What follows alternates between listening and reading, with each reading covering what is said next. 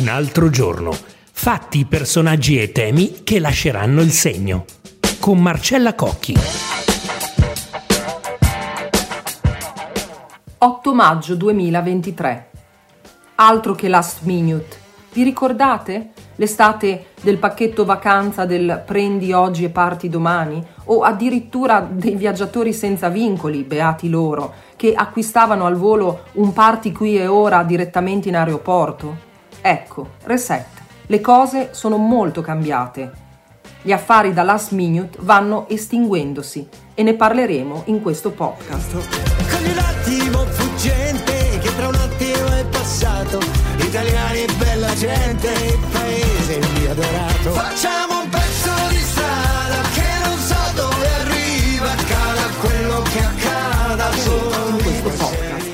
Ben trovati a un altro giorno. L'attualità da ascoltare di QN, il resto del Carlino, la Nazione e il giorno. Io sono Marcella Cocchi e vi faccio ascoltare subito un intervento di Alberto Corti, responsabile settore turismo di Confcommercio.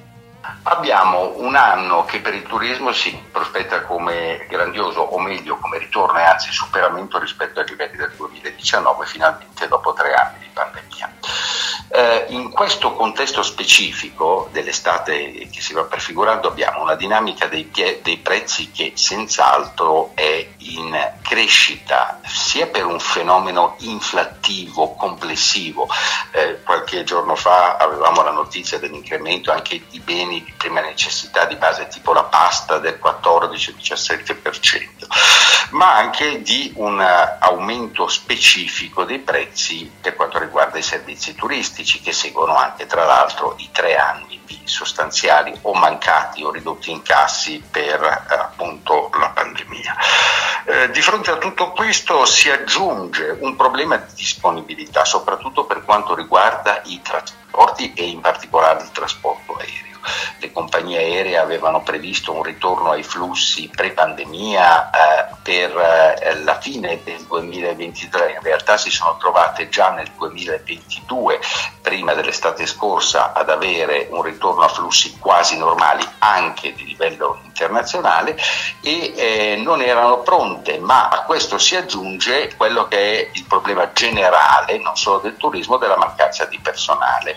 Eh, le compagnie aeree hanno difficoltà a trovare i gli equipaggi per eh, i, i, voli da programmare. Quindi questo comporta sicuramente aumenti degli indici di, eh, di carico, cosiddetti load factor sui voli e incremento anche dei prezzi. Um, a tutto questo come reagisce la domanda? Beh, eh, eh, estremizzando in realtà i, eh, le due modalità normali di prenotazione, cioè quello che una volta era l'advance booking, eh, il prima possibile, e eh, last minute, quindi l'ultimo momento. Su quest'estate noi stiamo di fatto registrando un eh, incremento appunto dei flussi eh, di prenotazioni anticipate, eh, proprio per riuscire ad accapararsi i posti nelle destinazioni e con le modalità che si vogliono fare come esperienza di vacanza. Ma last minute al contrario sarà sempre più last minute, cioè coloro che attenderanno a prenotare la loro vacanza lo faranno ancora più fino all'ultimo momento in attesa di vedere se ci sono dei posti che si liberano o se ci sono delle occasioni particolari di prezzo dovute alla dinamica domanda-offerta in specifiche località. L'altra tendenza che registriamo fin da ora, soprattutto da parte degli italiani, è quello di una riduzione del numero di giorni di vacanza nel periodo centrale estivo. Quindi non rinuncio alla vacanza, constato prezzi più alti e conseguentemente riduco il numero dei giorni. Questa estremizzazione è il è l'elemento sul quale dovremo principalmente fare attenzione nella predisposizione delle politiche di offerta delle prossime settimane e per l'estate in generale. Come avete sentito, si è creata questa particolare circostanza. Primo, aumento dei prezzi legato all'inflazione. Stando all'osservatorio Astoi Confindustria Viaggi, la media dei rincari dei pacchetti turistici va dal 10 al 20%, ma ci sono destinazioni che conoscono un aumento molto più rilevante. Secondo, tariffe molto alte sui voli, anche low cost, sia per effetto dell'aumento del prezzo del carburante, sia per la cosiddetta capacità aerea, come vi ha spiegato Corti. Terzo, una domanda che supera l'offerta. E questo è l'aspetto positivo perché il 2023 per l'industria turistica italiana è considerato l'anno della definitiva ripartenza. Ma ecco perché gli sconti dell'ultimo minuto sono ormai un lontano ricordo. Sebastian Hegel, amministratore delegato di TUI, che è un colosso turistico tedesco molto importante con sede ad Hannover, ha detto che non ci sarà più un'estate dell'ultimo minuto nel 2023 come era stato in passato. Al contrario, in un'intervista alla Bild, ha sostenuto che i prezzi aumenteranno ancora, invece che diminuire poco prima del decollo, proprio perché ha spiegato albergatori e compagnie aeree sanno che molte prenotazioni vengono effettuate con breve preavviso e gli affari spontanei saranno l'assoluta eccezione.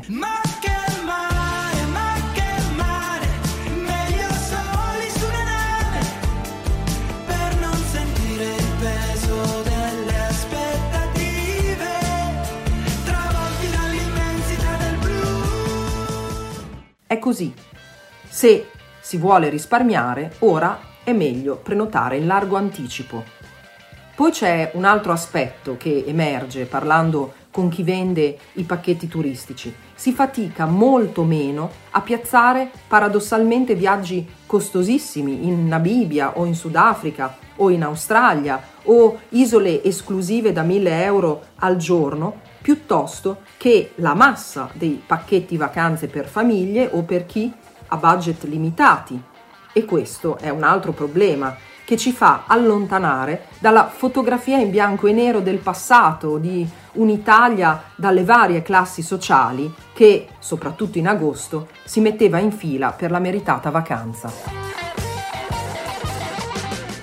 Domenico Pellegrino, gruppo Blu Vacanze e presidente di AIDIT Confindustria, che è l'associazione delle imprese che operano nel settore delle agenzie viaggi e della distribuzione turistica.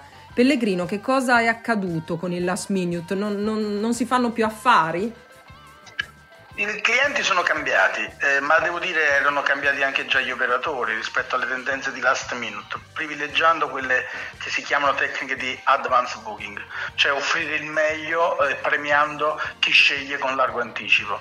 Questa è una dinamica che per qualche decennio ormai eh, ha iniziato a diventare cultura nuova dei consumatori e anche un modus operandi dei, dei dei, tour operator, dei, dei, distributori. Questo fa sì che si riesca a pianificare meglio il viaggio e, e a venire incontro a quelle che sono le esigenze di customizzazione. Una volta il, il, diciamo, il prodotto era pricing oriented, eh, vinceva chi aveva il prezzo più basso, oggi vince chi ha la cosa migliore al prezzo giusto. Può fare qualche esempio dei costi delle tariffe aeree o dei pacchetti vacanza di oggi rispetto al passato? Post pandemia ci ha regalato nuovi consumatori, ma ahimè una condizione generale molto cambiata e ancora non ripristinata. Abbiamo un'offerta turistica sostanzialmente inferiore a quella eh, del pre-pandemia, quindi del 2019, soprattutto per quanto riguarda il comparto aereo. Abbiamo generalmente anche una gest- differente gestione delle sistemazioni alberghiere, dei sistemi di mobilità in genere. Il pacchetto turistico tutto compreso, quello che conosciamo bene, soprattutto nel turismo organizzato, oggi mediamente costa un 20% di più rispetto al 2019. L'incidenza del costo aereo è sicuramente determinante, il nostro osservatorio ci parla di incrementi che arrivano anche al 34%.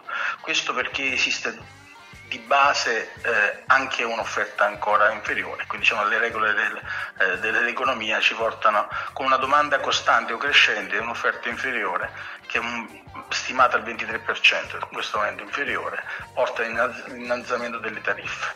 Quindi per andare da Milano a New York se nel 2019 trovavamo tariffe anche a 350-370 euro medie eh, su medione anno, oggi arriviamo a 470-500 euro non è che possono andare in vacanza solo i ricchi, il basso costo è dunque impossibile? Il rischio che si operi verso un turismo di carattere elitario, che quindi tenga a privilegiare esclusivamente alcune fasce della popolazione, alcune categorie eh, di consumatori, in realtà in una dinamica di, di, di inflazione, di una spirale inflattiva così forte, esiste e tutti gli operatori del settore, tutti gli attori della filiera turistica, del turismo organizzato si stanno impegnando perché questo non accada, con grosso sacrificio ovviamente.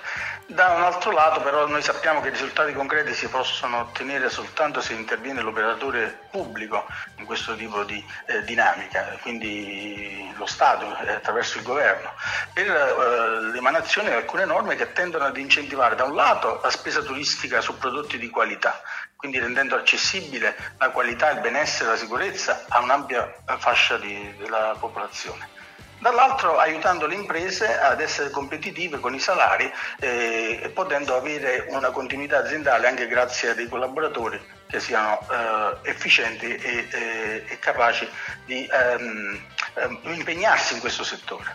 Mi spiego meglio, per quanto riguarda il lato del consumatore, questo soprattutto come AIDIT, abbiamo ehm, avanzato la proposta di rendere detraibili alcune spese per la vacanza sul modello eh, delle, delle spese sanitarie, questo all'interno di un contesto ovviamente di turismo organizzato, di canali certificati questo oltre ad essere un beneficio anche per eventuali abusivismi, eh, quindi un vantaggio anche per l'erario, eh, tende fondamentalmente a privilegiare eh, quel tipo di, di, di, di qualità di, servizi e di prodotti altrimenti inaccessibili. Il benessere psicofisico della vacanza è un dato accertato e quindi va tutelato e riconosciuto.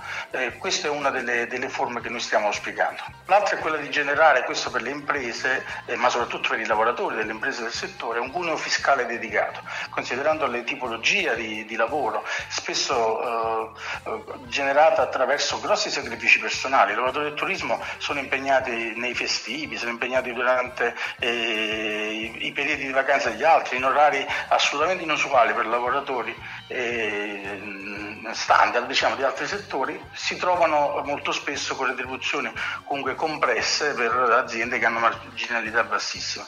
Eh, restituire questo significa anche restituire professionalità al settore perché significa invogliare categorie di, di lavoratori che oggi tendono a, a, escludere questo tipo di opzione professionale proprio perché non trova riscontro nelle proprie ambizioni personali. Grazie per l'ascolto, ci aggiorniamo con un altro giorno se vorrete domani.